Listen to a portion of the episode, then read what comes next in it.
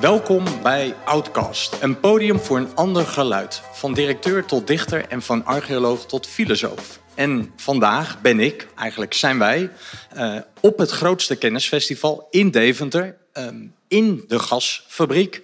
En in deze speciale editie zit ik met twee tafelgasten aan tafel, die ik zo meteen ga introduceren. Een sidekick, Petra Kerstens. Hoi. Hoi. Die eigenlijk aan mijn zij zit en daardoor ook zijdelings zijpaden kan inslaan. Daar heb ik over nagedacht. Uh, René Elenbaas, de muziekman.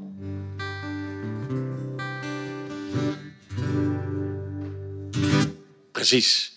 Die de gevoelige snaar raakt met zijn stem en met zijn gitaarspel.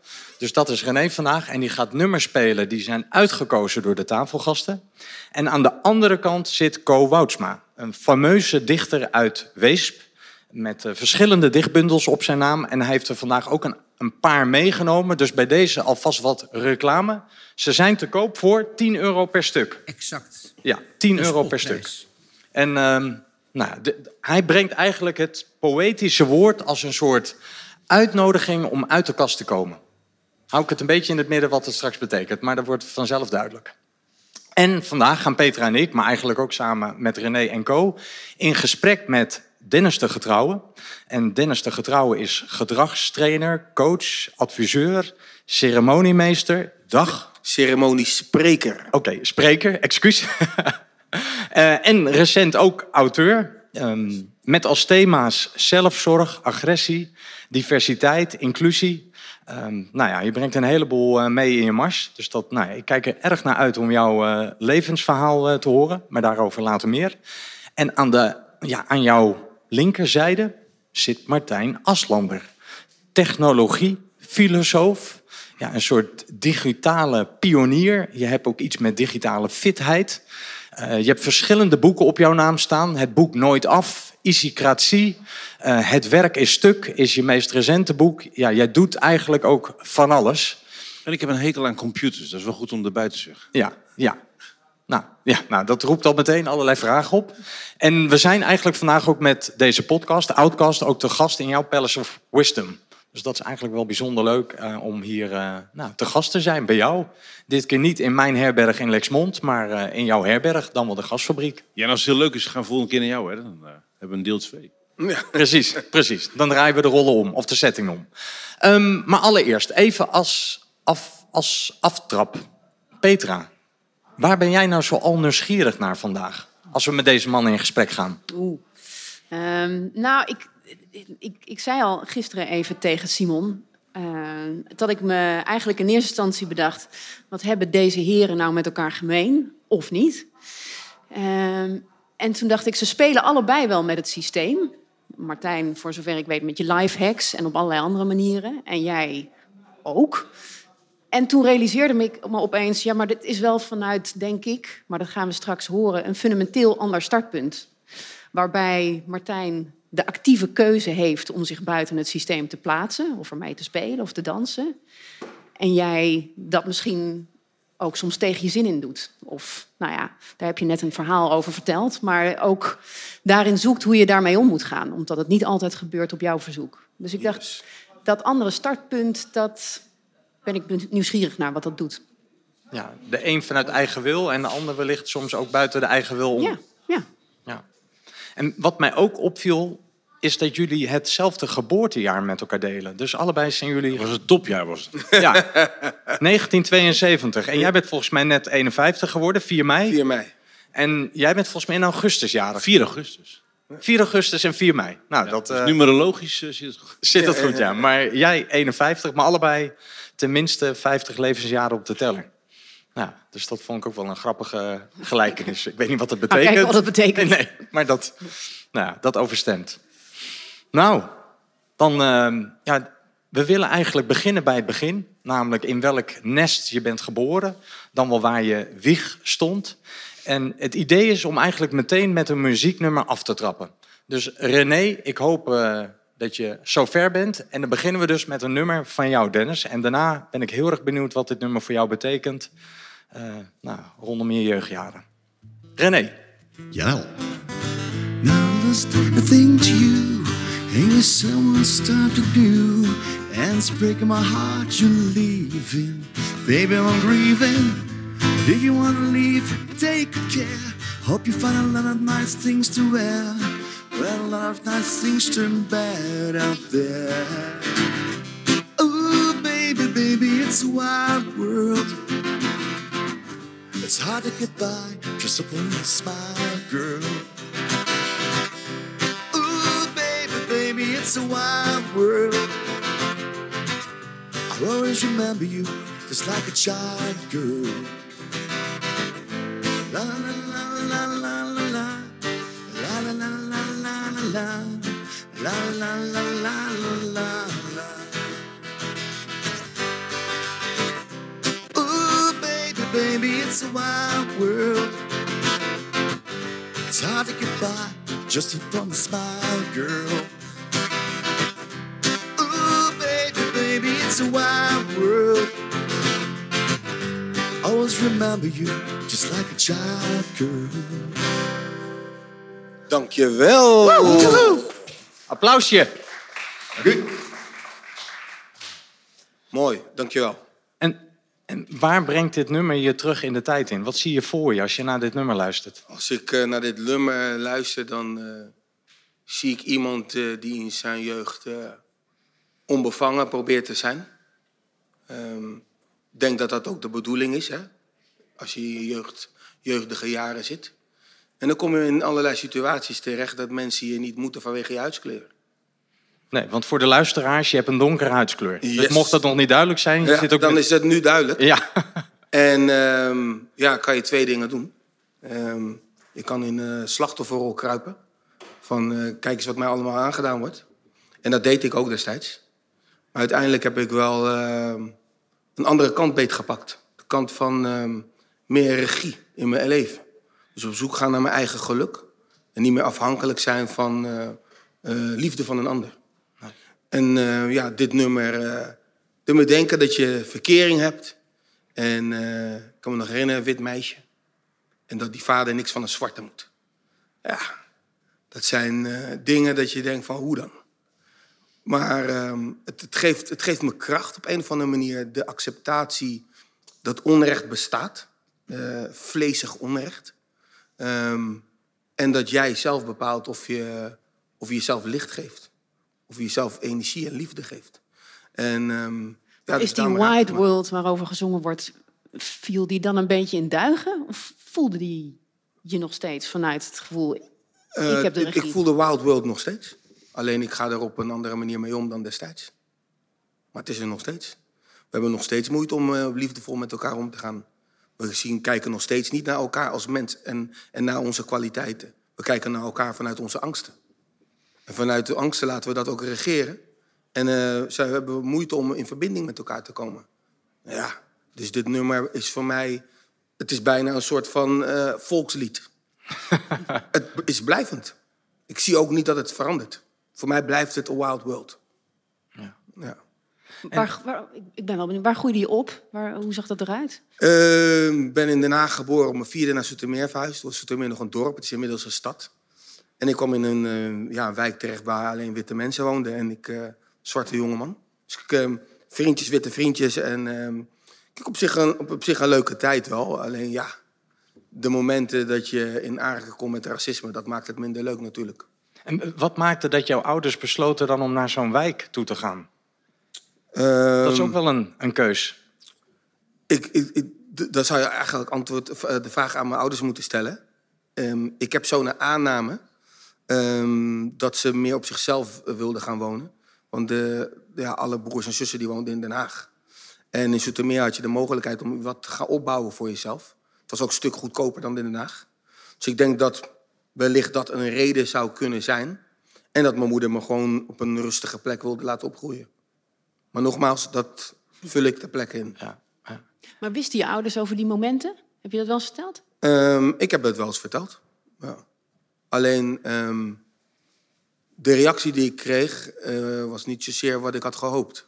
Wat was die dan? Ik heb je gewaarschuwd. Ja, voor? Van zo gaat de wereld met je om. Nee, schijnbaar heb ik het er zelf naar gemaakt. Ik heb je toch gezegd, je bent een zwarte jongen. Dus je moet rekening houden dat als je met witte mensen omgaat, dat dit kan gebeuren. Dus ik moest een soort er tegen kunnen. Ja, je moet je verweren. Ja. Niet ja. piepen. Ja, klopt. En voorzichtig zijn. En voorzichtig zijn. Ja. ja. En gingen ze je ook, want nu predik je ook wel een, een boodschap van, eh, van liefde uit. Ja. Van hè, de ander echt zien. Ja. Even eigenlijk met een soort x-ray stralen van Superman. Echt even iemand zien in zijn ware kern. Ja. Zijn je ouders je daarin ook voorgegaan? Ehm, kijk, mijn moeder is altijd wel een strijder geweest. In de positieve zin van het woord. Tegen racisme, ehm, gelijkheid. Als zwarte vrouw. Eh, mijn moeder was ehm, voorzitter van eh eh Haags Vrouwen Steunpunt. Voorzitter Emancipatieadviesraad. Dus heeft altijd wel ingezet voor, voor vrouwen. En een eerlijk bestaan voor vrouwen. En daarnaast ook ingezet tegen discriminatie en racisme. Dus ik denk dat ik, hoe zeg je dat? Appel valt niet ver van de boom. Zoiets. Alleen ik heb een iets andere aanpak. Mijn moeder is Ja. meer strijd en ik ben meer verbinder. En je vader? Mijn vader is een, ehm, ja, is een rustige man, houdt niet van gedoe. Dus hij vermijdt liever dan dat hij, voor ze, dat hij grenzen aangeeft. Dus eh, dat past totaal niet bij mij. Dat, eh, nee. Dus ik ben blij dat ik heel veel van mijn moeder heb overgenomen, eh, meegekregen. Want eh, de, de stijl die mijn vader hanteert, dat is niet mijn stijl. Nee, dat is duidelijk. Nee, nee, nee, nee zeker niet. Zeker niet. Nou, het nodigt natuurlijk uit om dit helemaal verder af te pellen. Ja. Want, Gaat eh, ook gebeuren. ja, maar eerst ja. een liedje. Ja, een liedje van Martijn. Laten we even de switch maken naar eh, jouw jonge jaren. Ja. Nou, wil ik, ja, nou, laten we eerst naar het liedje gewoon lekker luisteren. Net zoals we bij Dennis ook hebben gedaan.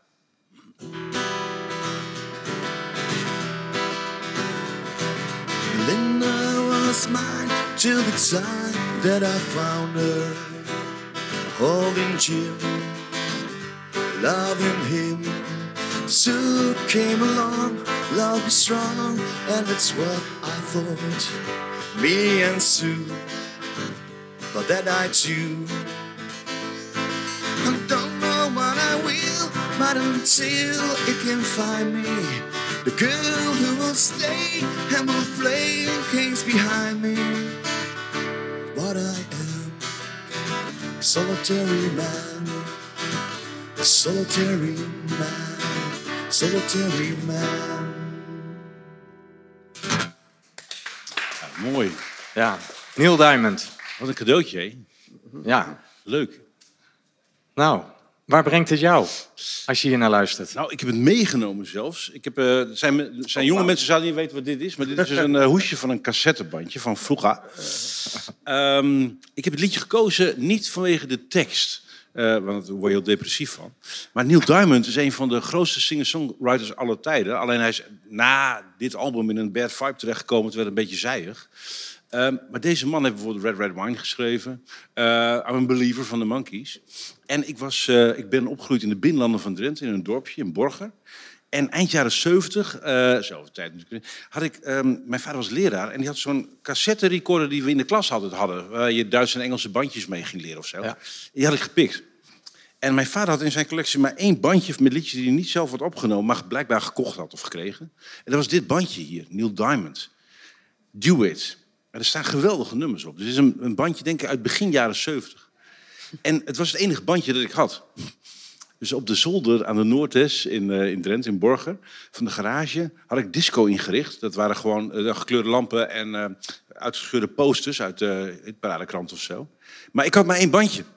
Dus ik heb dit bandje denk ik een stuk of 1200 keer gedraaid. Dus toen jij vroeg, is er een liedje uit je jeugd? dacht ik, ja, dit was eigenlijk, dit vond ik eigenlijk het leukste liedje wat ik toen... Want voor mijn twaalfde had ik eigenlijk niet zo heel veel meer dan eh, dit bandje. Geen Beatles.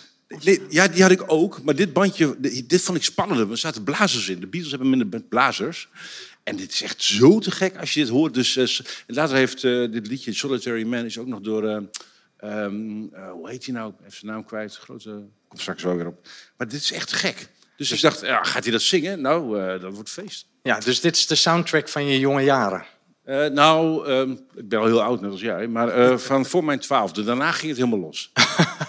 ja. Hey, en neem ons eens even mee. In wat voor nest ben jij opgegroeid? Mijn vader was leraar aan de lokale MAVO in het dorp waar ik ben opgegroeid. Mijn moeder was gewoon huisvrouw en het was echt... hele andere wereld. Echt gewoon heel conservatief, heel overzichtelijk, buitenspelen. eh, eh, ja, gewoon warm, fijn, helemaal oké, niks aan de hand. En, Wist ik veel dat er een boze buitenwereld bestond? Die hadden we bij ons helemaal niet. nee, Borgen klinkt ook een beetje als... Het ligt in de driehoek Emma als een stadskanaal voor de luisteraars. Maar het klinkt ook geborgen. Borger. een Deense serie, maar eh, ja. Ja, het, het klinkt ook als een Deense serie, maar het doet me inderdaad ook vooral ja, denken aan eh, geborgenheid. veel veiliger dan dat werd het niet. Nee.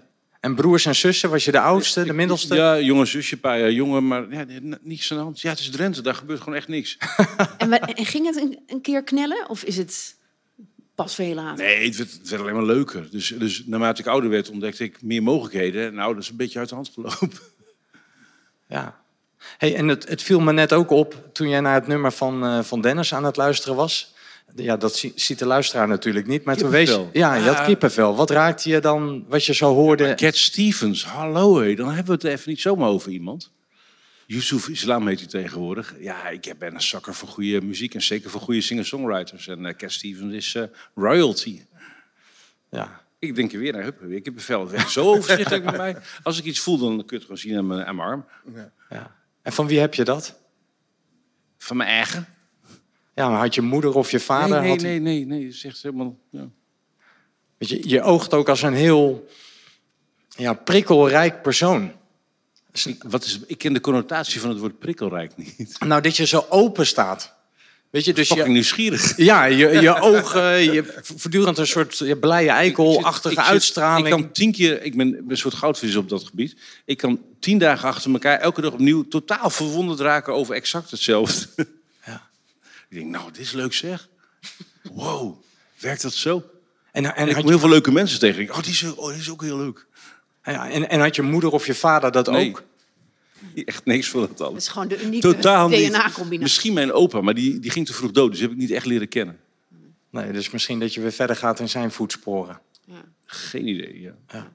Wat denk je aan Dennis als je dit zo beluistert? Ik denk aan mijn opa die er niet meer is. Dus dat, dus dat, dat is even wat direct wat ik even voelde.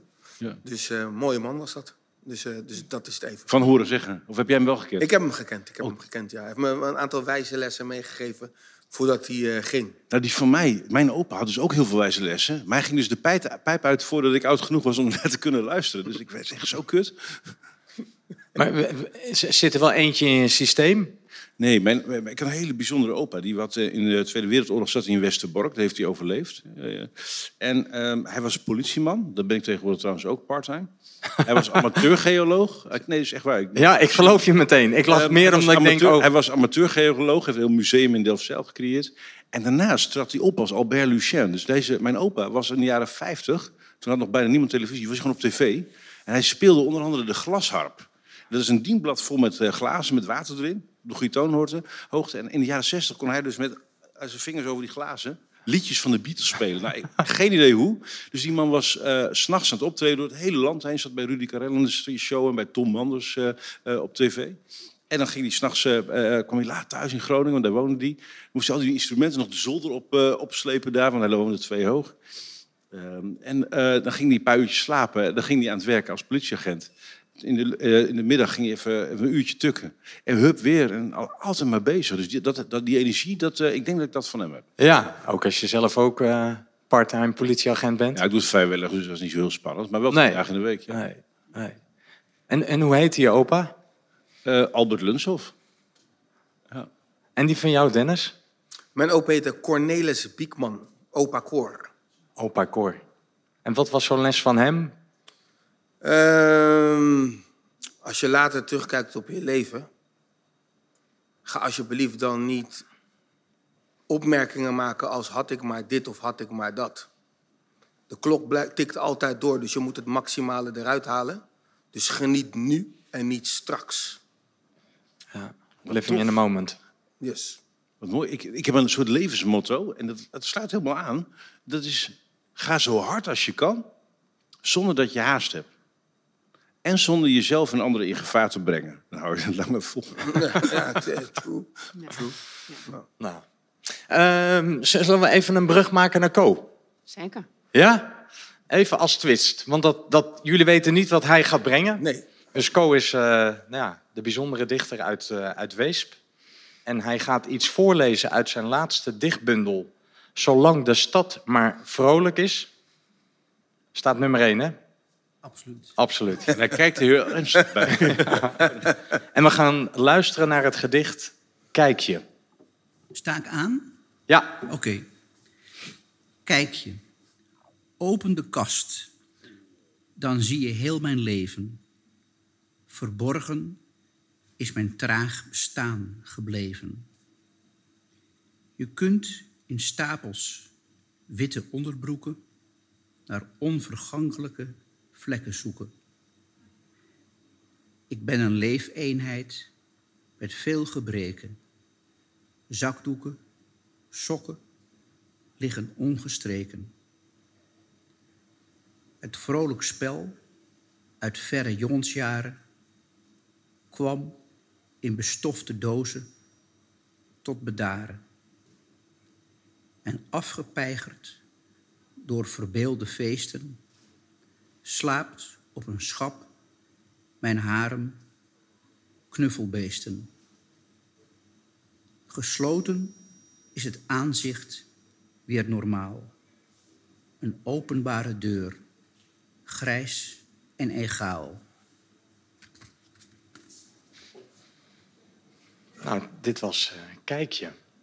Als je, Oftewel woordkunst. Ja, en als je er zo naar luistert, eh, Dennis of Martijn, is er dan een zinnetje wat je raakt of wat resoneert?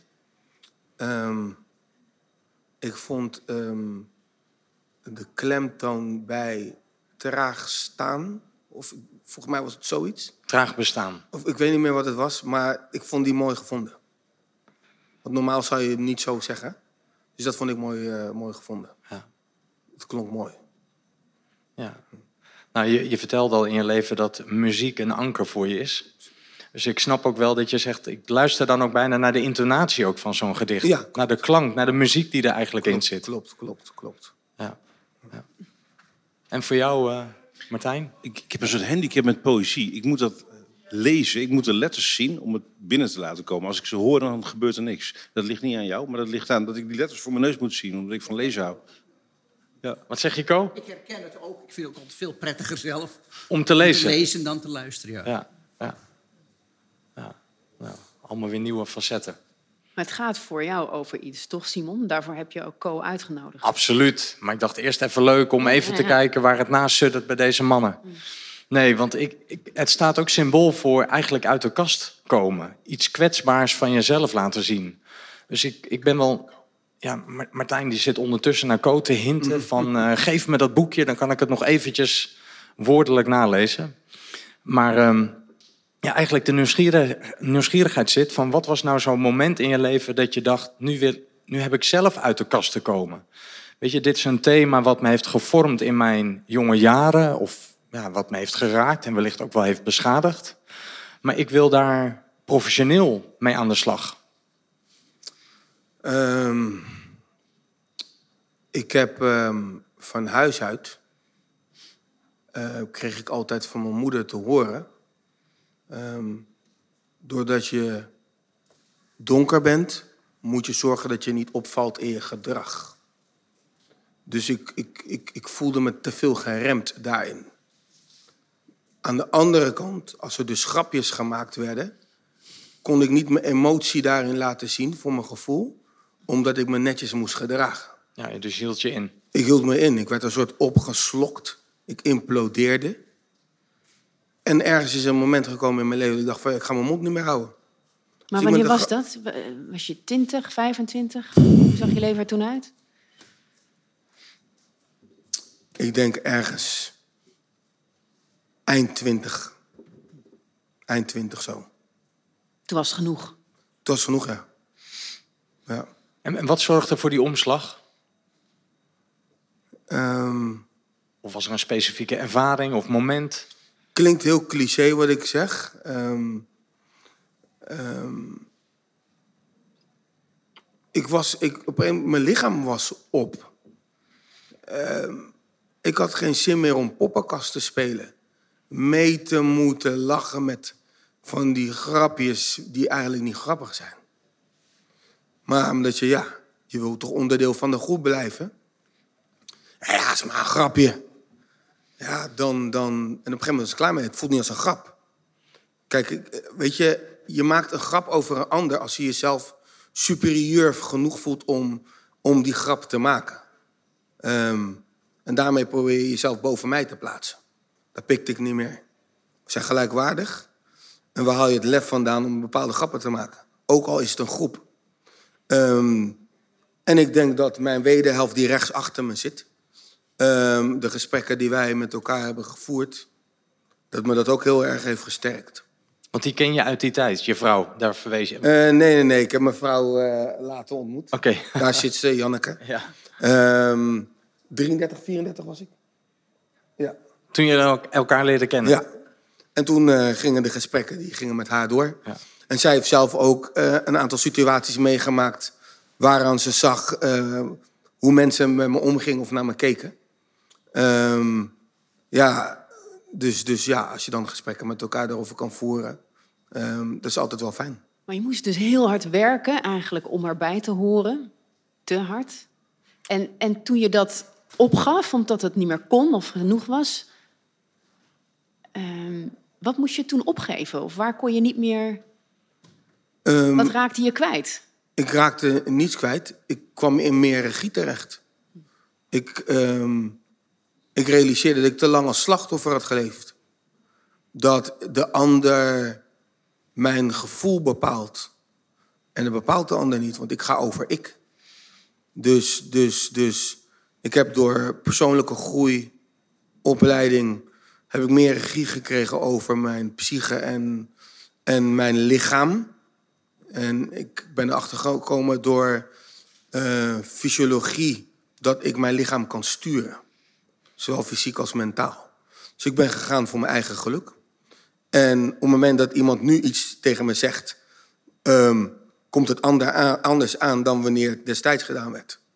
Dus ja, weet je, een ander mag en kan doen wat hij of zij wil. Het is aan mij ook om incasseren. Dus je hoort nu meer bij jezelf? Ja. En hoor je eh, ook meer bij het systeem? Ehm, nee. Nee, ik hoor niet bij het systeem. Want ehm, het systeem wat iedere keer maar roept dat racisme en discriminatie. En met racisme bedoel ik, ik heb het niet alleen over racisme op zich van naar huidskleur. Ik heb het ook over naar vrouwen toe, naar mensen met een beperking, leeftijdsdiscriminatie, noem het allemaal maar op. Het systeem, als je het systeem vraagt wat ze ervan vinden, zeggen ze allemaal: het mag niet zo zijn. Het is 2023, het is er nog steeds. Dus het systeem speelt één groot toneelstuk. En ik doe niet meer mee aan het toneelstuk. Ik leef mijn eigen- leven. Bam. Ja, bam. En, en Ja. ja. nou ja. En tegelijkertijd maakt het me ook wel nieuwsgierig. Want hè, ik, ehm, ik las jouw bijdrage ook, hè, slachtoffers bestaan niet. Ehm, en eh, ook, ook die term als discriminatie. En oorspronkelijk, het, de oude betekenis van het woord discrimineren betekent eigenlijk onderscheid maken. Hè, dus dat, dat had helemaal geen negatieve, eh, eh, negatieve associatie.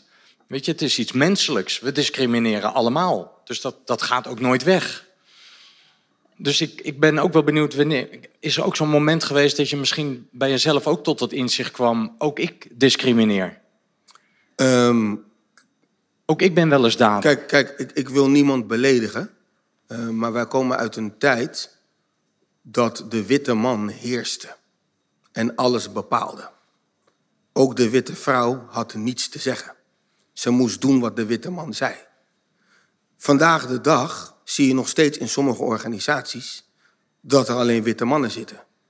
Die moeten dus een afspiegeling zijn van onze maatschappij. Dat, dat, dat is heel apart. En zeer apart.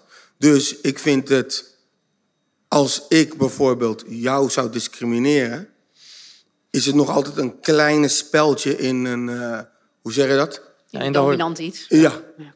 En, en dat, dat valt in het niet. Kijk, op het moment dat jij tegen mij... Ik zou nooit tegen jou zeggen... Jij behoort tot de goeie. Dat is heel raar. Maar andersom krijg ik het wel te horen. Dat je tot de goede behoort. Ja, maar wie zijn die goeie dan? Ja, en, wie, en de slechte. Gebaseerd op wat? Ja. Ja, dat is dus gebaseerd op dat je de... Je moet eigenlijk zijn zoals de witte man dat ziet. En als je daaraan aanpast, dan behoor je tot de goeie. Volgens hun. Volgens hun. Ja. Maar ik, ik hoor al heel mijn leven dat we leven in een land van vrijheid van meningsuiting. Maar dat is wel apart. Want als de kleine groep dus een andere mening heeft, dan, dan telt dat ineens niet. Dus ja, Het valt me op, in jouw verhaal, in ieder geval tot je dertig was, heeft ook dat vechten of je klein houden en misschien onderhuids vechten zo'n thema geweest. En bij jou, Martijn, was het zo dat spelen wat zo dominant was in je jeugd. En daarna ook nog. Alleen maar. Ja. Ja. Heb je, heb je ergens moeten leven. vechten of heb je altijd... Ja, ik heb heel veel narigheid en echt shit meegemaakt. Serieuze shit. Eh, eh, het kaliber waar je normaal van om, voor te vallen. Alleen, ja, dat didn't happen. Dus ehm, eh, ja, gaandeweg kwam er een soort onderlaag met... Oké, in wat voor shit situatie ook zit... waar zit je cadeautje eigenlijk? Dus waar, waar, waar zit het ding waar een voordeel te behalen valt? En ik heb een, een, een boekje geschreven, misschien mag ik cadeau aan mijn buurman. Hoe bouw je een hunebed? Ik eh, verloor mijn stiefzoontje in eh, 2000. Hij werd acht. En op dat moment was ik net voor 300.000 gulden onderuit gegaan. Dus ik had min 3 ton in guldens op mijn bankrekening. Dat is echt serieus veel geld. Dan heb je echt wel een probleem. heb je zeker een probleem. En, eh, maar dat is zo groot dat het niet uitmaakt, zeg maar. En een jaar later eh, overleed mijn stiefzoontje. Ja, normaal raak je dan ontregeld. En ik besloot eh, vlucht naar voren te nemen. En niet in een hoekje te liggen huilen, maar een hunebed te gaan bouwen. Het grootste hunnebed toch ook? Met de hand. Dat is echt een heel slecht idee. Je moet niet in het dorp waar je bent opgegroeid, waar je net voor drie ton onderuit bent gegaan, waar je vader aan de lokale MAVO stond, eh, een miljoen bij elkaar gaan lullen om 14.000 mensen een hunebed te laten bouwen met de hand. Nou, dat willen ze zo erg niet dat er op een gegeven moment drie actiecomité's tegen de bouw van het hunebed was. Want in Drenthe willen ze echt nooit iets. En dit boekje gaat eigenlijk, hoe ga je liefdevol en creatief om met tegenslag en tegenwerking vooral. Dus, ik heb dat, dus elke keer als je mij tegenwerkt, denk ik, oké, waar is het voordeel? Er was iemand die had, eh, een van mijn vorige boeken, had die, eh, dat was een personal fitty, helemaal prima. Die had een vernietigende recensie op managementboek.nl gezet over dat boek. Maar ik wist dat het niet eerlijk was van hem. En er stond er onder andere in, dit boek is een opgewarmd prutje van overbekende managementboeken.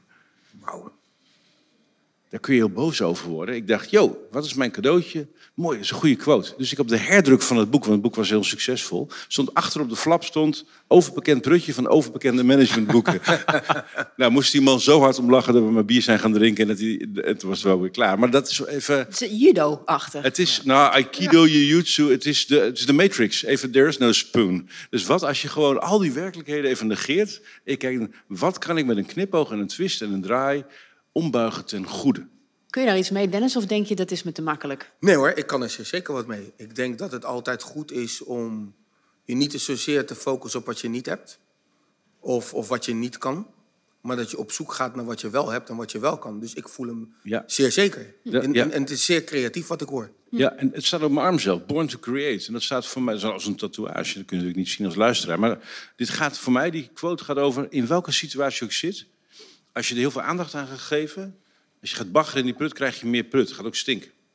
Als je er iets naast creëert wat het andere betekenislozer maakt... dan maakt die hele shit geen zak uit.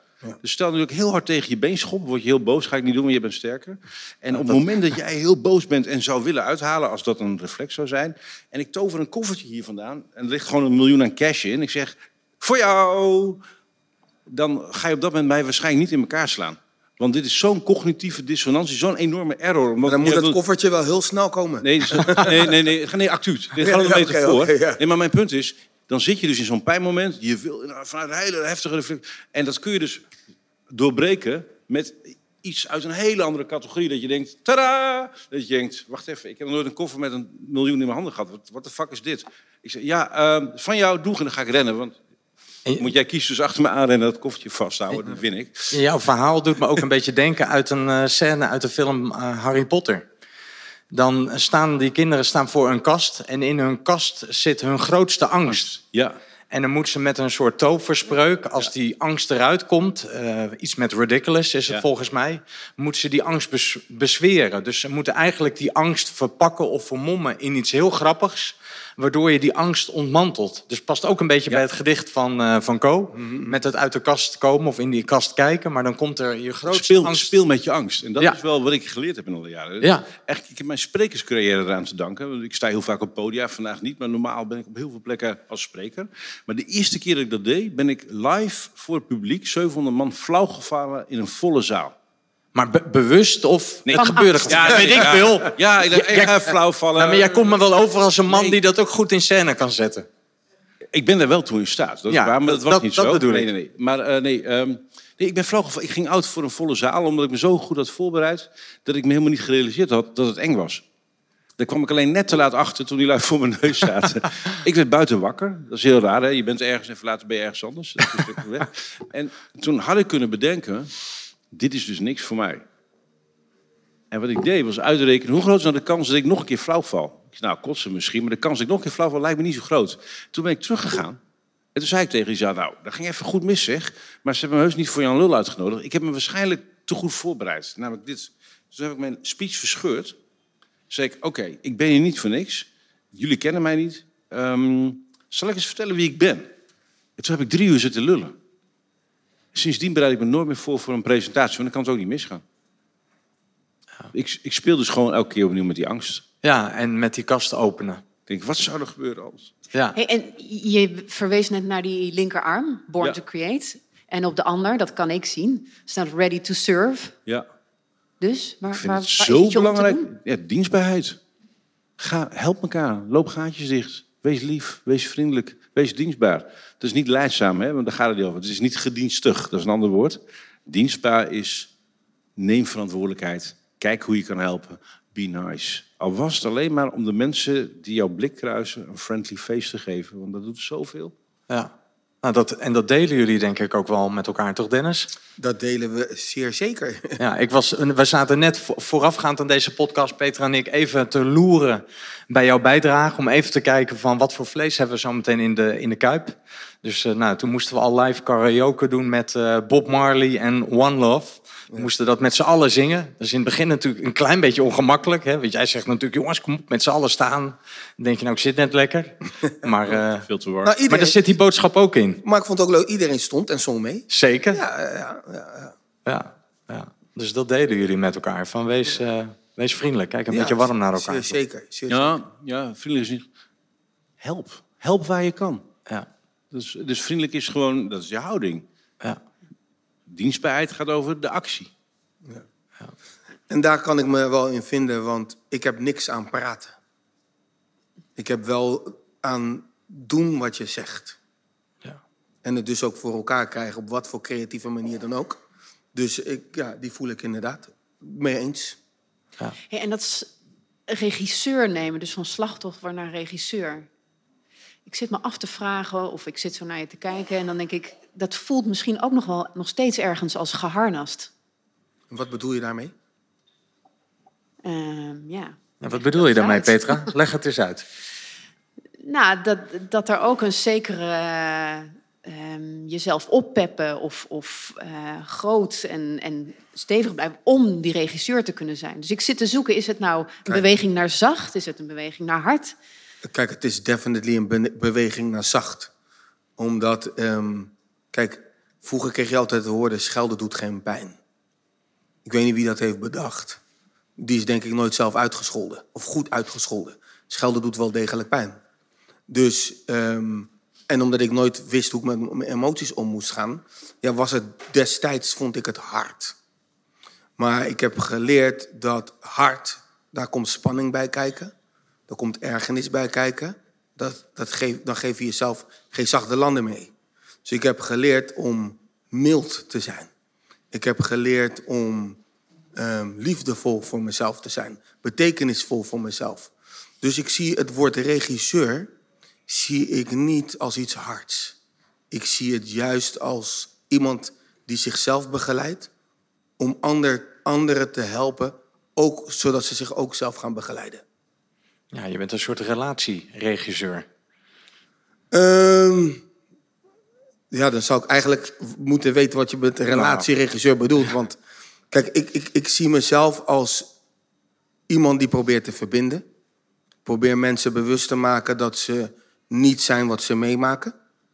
En op het moment dat jij je gaat identificeren met wat, wat je hebt meegemaakt, dan kan het zo zijn dat je ook daarin gaat geloven en die rol aanneemt. En over het algemeen wordt dat een slachtofferrol. Maar als je werkelijk gelooft dat je niet bent wat je meemaakt, want dat het een moment is in je leven, dan kan je op zoek gaan naar meer. En dat, daar, dat versta ik onder regie nemen. Ja. ja. Maar ik herken wel een beetje ook wat Petra zegt. Omdat je het met zoveel power en stelligheid brengt. Ja. Dan, dan kan het soms nog een beetje verbloemend werken. Is hij werkelijk mild of warm? Of zit er ook nog heel veel verzetstrijder in hem? Kijk, je moet het zo zien. Je moet altijd hard zijn op de inhoud. Ja, en zacht op de relatie. Yes. Want anders luisteren mensen niet. En eh, eh, ik vond het ook zo bijzonder in het begin van het gesprek toen we het over je ouders hadden. Hè, De eerste die je noemt is je moeder. Dus ik moest echt vragen naar je vader. En dat je ook expliciet zei, ja, eigenlijk eh, de strategie die hij heeft gekozen is niet mijn strategie. Maar ik vind je toch steeds meer op je vader lijken. Dat is wel een Vertel. snelle, snelle conclusie. Ja, vertel. zeker. Vertel, vertel. Nou, nou, omdat je ook zo'n boodschap eh, predikt van mild, mild kijken naar de ander. En jouw vader lijkt me wel een milde man, hoe je hem Hij is beschrijft. een milde man, maar hij, hij, hij heeft moeite om grenzen aan te geven. Hij, hij eh, houdt, wil geen gedoe. Ik geloof dat het soms moet schuren eh, om echt nader tot elkaar te komen. Ik geloof dat de bal op de stip soms, soms geplaatst moet worden, om echt, zodat het er echt over kan gaan. Om de dingen heen draaien, duiken, vermijden, heeft nog nooit iemand iets gebracht. Maar even dat het schuurt, zodat we elkaar in de ogen kunnen aankijken. En niet de discussie voeren, maar vanuit warmte een goed gesprek. Waarin jouw standpunt aandacht krijgt, waar mijn standpunt aandacht krijgt.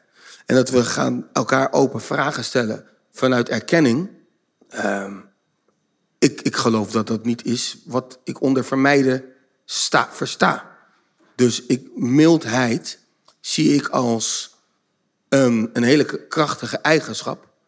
Ehm, want als je zelf niet mild bent, hoe wil je dan mildheid van de ander? Nee, ben ik het absoluut met je eens. Alleen ik raak wat in verwarring als ik dan naar je luister en ik hoor je zeggen, nou, het duiken en verbloemen, dat heeft iemand nooit wat gebracht.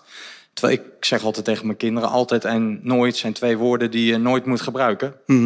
Want dat laat niet echt ruimte voor nuance en voor onderzoekendheid. Dus, nou, maar dat is volgens mij niet je intentie. Dat is niet mijn intentie, maar misschien ook wel. Want als ik nu tegen jou zeg, en dan kom ik weer. ehm, ik ben 51 jaar. 51 jaar is er racisme. Dan durf ik toch wel te zeggen, het wordt dus nooit opgelost.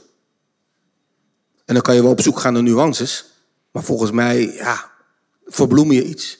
Sommige dingen die blijven gewoon zoals ze zijn. Accepteer het. Wees creatief. En ga kijken hoe je op zoek kan gaan naar iets wat jou gelukkig brengt.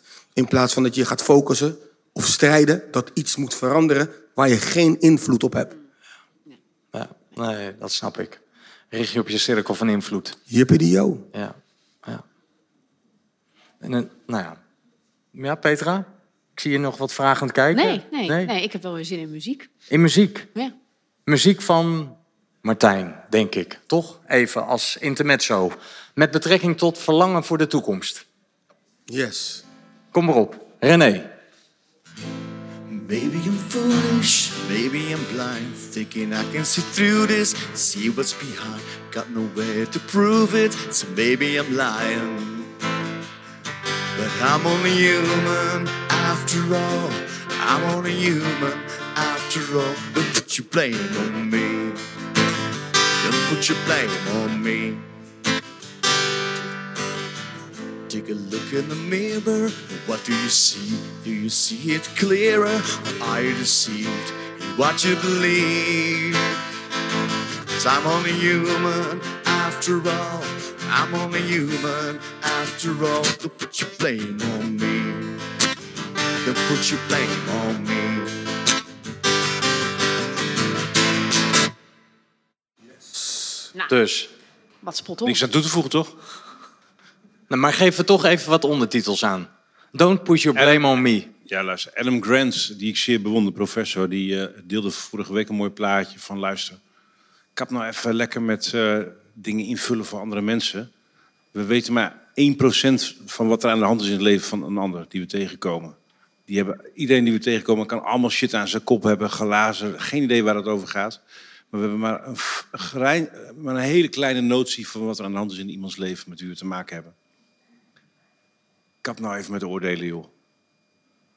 Gewoon ophouden met elkaar verwijten maken. En dit liedje gaat over, ja, kap nou even met verwijten. Ik ben ook maar een mens. Ik zit vol met fouten. I'm trying. En eh, ja, that's it. We zitten allemaal vol fouten en onvolkomenheden. hè, En dat blijft zo. En daar kun je mee leren dealen. Ja. En eh, ja, dus ik, ik wens dat voor de mensheid. ja, een beetje in de spiegel kijken. En, Kijk eh, in de spiegel, hou gewoon even je bek. ja? Omarm je shit. en projecteer dat niet steeds op anderen. Ja. Nou ja, dat, dat nemen we allemaal mee. Ja. En eh Janieke, hield, uh, Janieke Hertogs hield net een verhaal hier een, een deur verder over dat 98% van al ons gedrag is onbewust gedrag. Dus jij zit met dat hele racisme op die 2% bewust. Maar 98% van al ons gedrag is onbewust gedrag. Nou ja, good luck with that. dat, is, dat is, mensen weten het niet eens, want ons on- onbewuste brein is 250.000 keer sneller. Dan ga je echt niet winnen. Dat duurt Maar in mijn, in mijn ogen maakt dat het juist nog erger. Nee, nee, maar dat is mijn punt. Dat is precies wat ik Ja. probeer te zeggen. Dus, dus als we nou kunnen stoppen, met, als we nou kunnen leren met proberen te oordelen. En als je een oordeel hebt, gewoon dat je je bek houdt. Dan wordt het een beetje beter van. En en even als je iets ziet wat, wat, wat onrecht is. Hè, je moet je wel uitspreken. Maar dat is wat anders dan oordelen. Ja. Ja. Applaus uit de Ja, zaal applaus aan de andere kant. Dus dit verhaal, re- dit verhaal resoneert goed, hè? Maar even, eh, eh, kun jij de- dit verlangen en deze boodschap in jouw technologiefilosofie kwijt? Ja, want ik zei al, ik heb een scheidhekel aan computers. Alleen digitaal is een, een, en technologie is een factor in ons leven. Het is altijd al zo geweest. Alle kleren die je aan hebt, heb je denk ik niet zelf genaaid. Dus we zijn al een paar honderdduizend jaar afhankelijk van technologie. Vanaf het begin van het vuur, zeg maar. Hoe ik het zie, en daarmee raak ik zeg maar, op metaniveau een beetje aan waar we het hier met jou over hadden net. Bijna alle grote vraagstukken die we nu hebben op mensheidniveau. En zeker in Nederland, zorg, onderwijs, duurzaamheid, klimaat, eh, racisme. Bijna al die vraagstukken zijn eigenlijk systeemvraagstukken. De kennis is er, de informatie is er, de ideeën zijn er, de urgentie is er, de passie, de noodzaak, de technologie. En daartussen zit bureaucratie. Ik ben niet tegen bureaucratie, want dat heeft ook wel een functie, maar we hebben er veel te veel van. En technologie zorgt ervoor, of kan ervoor zorgen, dat, eh, dat, je, dat die bureaucratie kleiner kan worden. Dat we met elkaar kunnen verbinden. Want wat nou als je door deze lens kijkt? Alle grote vraagstukken zijn puzzels. Hoe los je een puzzel op? Met medepuzzelaars. Dus als we niet gaan snappen hoe we informatie, mensen en ideeën bij, beter, sneller en makkelijker bij elkaar kunnen leggen. Om problemen op te lossen, kans te verzilveren of Mission Impossible te doen. Dan gaan we er niet uitkomen. Nee. En daar heb ik verstand van, daar denk ik over na. Ik vind technologie een zegen, alleen we moeten leren dat te hanteren. En, en, en dan weer het verhaal over wees nou eens gewoon Durf relaxed. gewoon lekker normaal en chillen. Ja. Ja, dus hoe zit dat daarin? Nou, ja, even, ik werk twee dagen per week. eh, ik mag mijn uren zelf indelen, maar eh, als vrijwillig teamchef bij de politie. Daar werken 65.000 man. Die hebben het allemaal heel druk.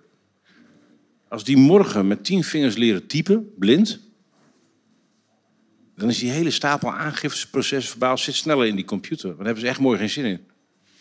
Dus zolang we niet snappen hoe we ons moeten verhouden tot de technologie, welke vaardigheden en skills we moeten aanleren, niet, niet vanwege omgaan met die tools, maar met informatie.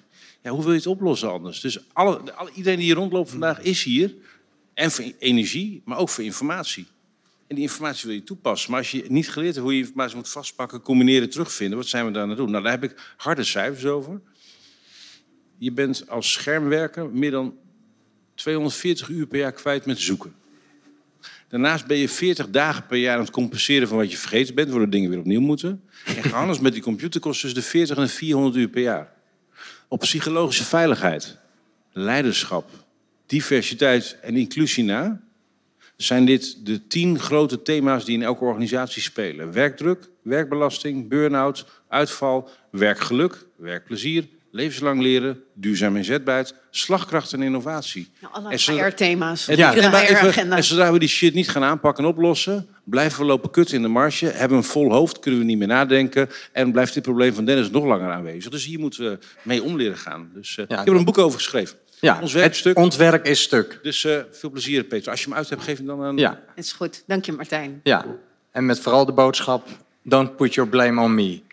Dan wel op de bureaucratie. Dennis, voor jou is er eigenlijk een verrassing in petto. Want jij had natuurlijk een nummer uitgekozen waarvan René zei... ja, dat is leuk, maar dit is redelijk ondoenlijk om te spelen. dus toen zei ik, we draaien het, het om. Eh, dus het plot krijgt even een ander lot. Ehm, eh, René heeft eigenlijk vandaag beluisterd zo naar het verhaal van, van jou. Dus hij heeft een, eh, ja, een verrassingsnummer. En mu- muziek is voor jou een anker. Dus ik ben Yes. benieuwd of dit jou een eh, wat verankerend gevoel gaat geven. Sterker nog, Dennis de Getrouw, ik heb twee keuzes, twee nummers om uit te kiezen. Het verhaal aanhorende, zoals gezegd wordt, de shit wordt voorlopig niet opgelost. Net hadden we Wild World. Ehm voorlopig zou jij nog wel in, eh, als ik het verhaal eh, zo hoor, eh, in, een, in een wild world blijven leven en er tegenaan gaan. Er is een nummer dat gaat over allerlei outcasts en misfits en mensen mm, hè, die opvallen. Ehm, dat nummer is van Lou Reed, het heet Walk on the Wild Side. Dat zou kunnen, Yes. dat past. Maar ja, we proberen toch denk ik iets, iets positiefs en, en vooruitstrevends te doen. Dus ondanks een donkere wereld waar, eh, eh, waar een hoop in gebeurt, nadigheid, ehm, heb je dus schijnbaar je vrouw ontmoet. Eh, dat heeft een positieve invloed. Eh, je zou ook kunnen kiezen voor Stand By Me van Benny King. Laten we maar die laatste doen. Overdu- Ja. overduidelijk.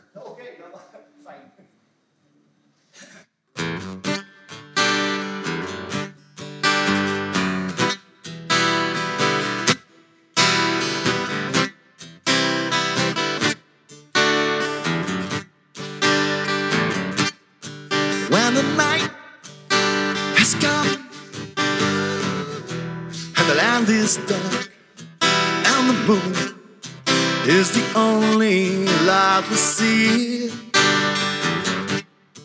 No, I won't be afraid. Uh-huh, I won't be afraid. Just as long as you stand, stand by me. So darling, darling, stand by me. Oh, stand, stand by me. Stand by me, stand by me, stand by me. Remember you're in trouble, you stand by me? Oh, stand, stand by me. Stand by me. Stand by. Stand, stand by me,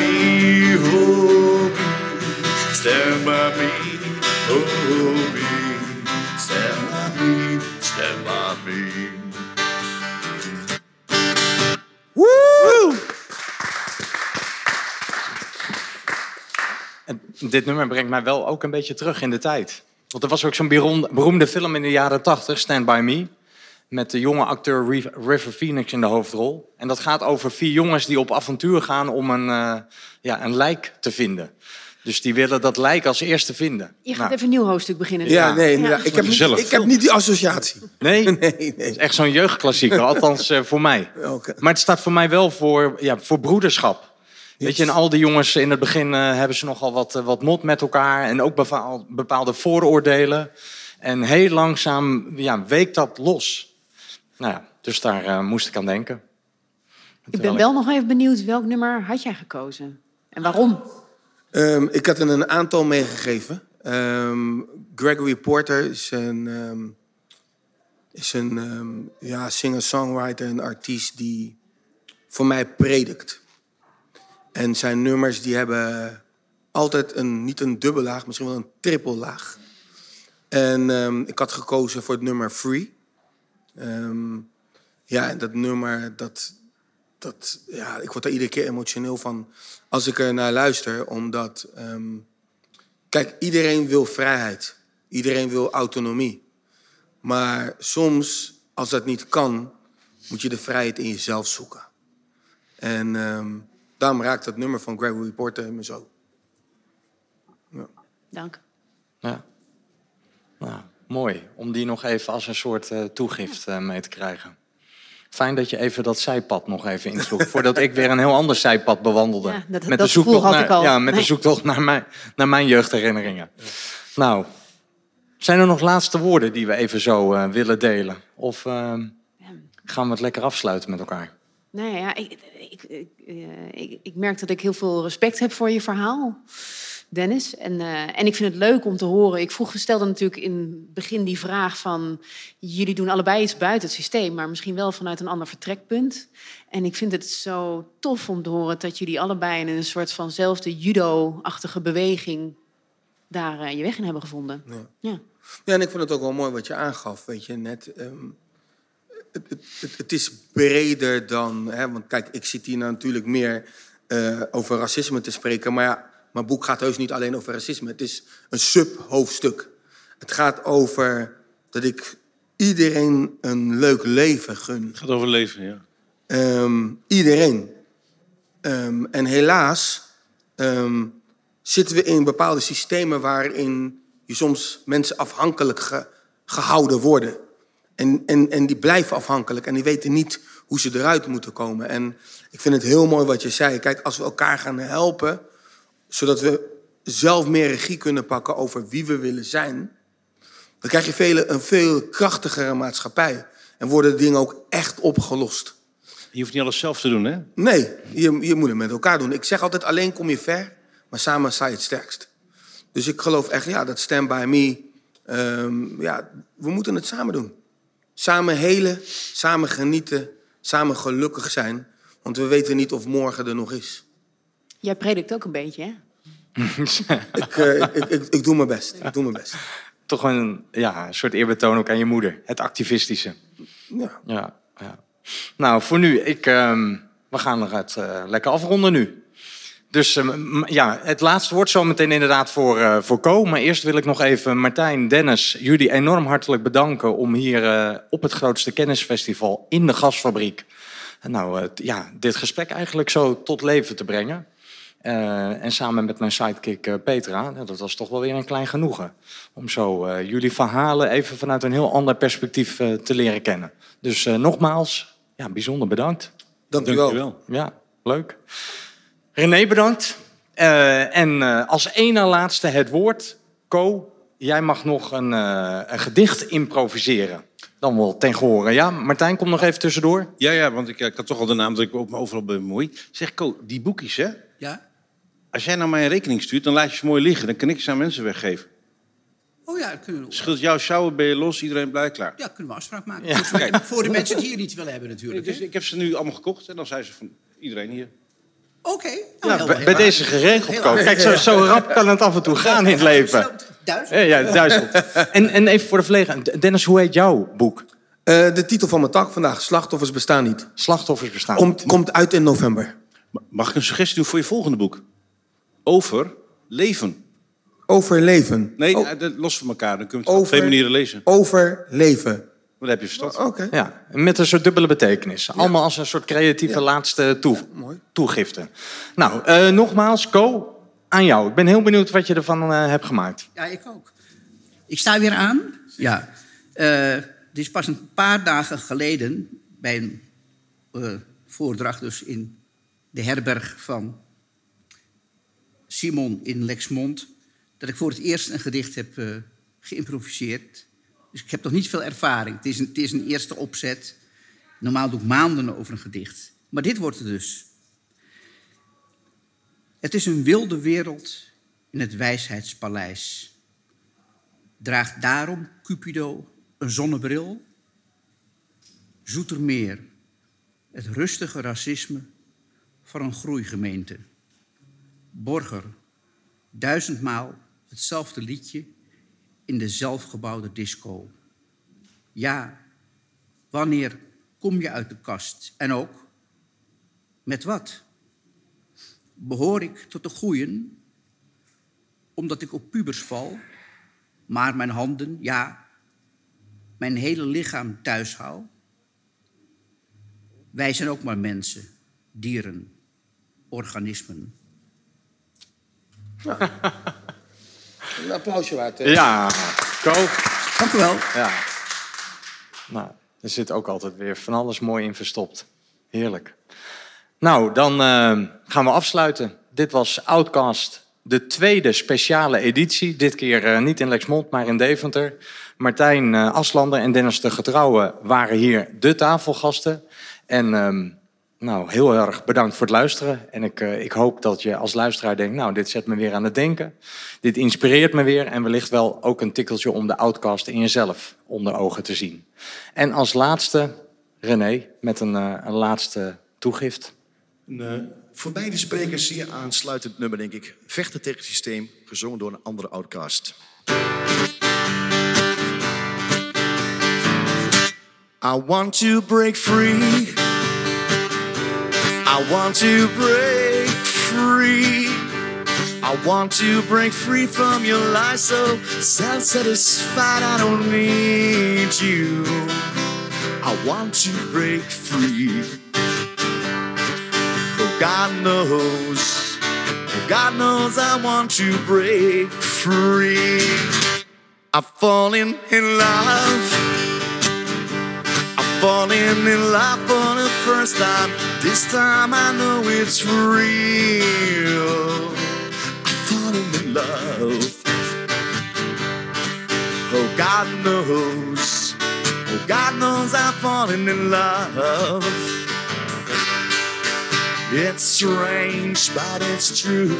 I kick it all the way, you love me like you do. But I have to be sure when I walk out that door. Oh, I got to be free, yeah. Oh, I got to break free. Woo! Dankjewel man.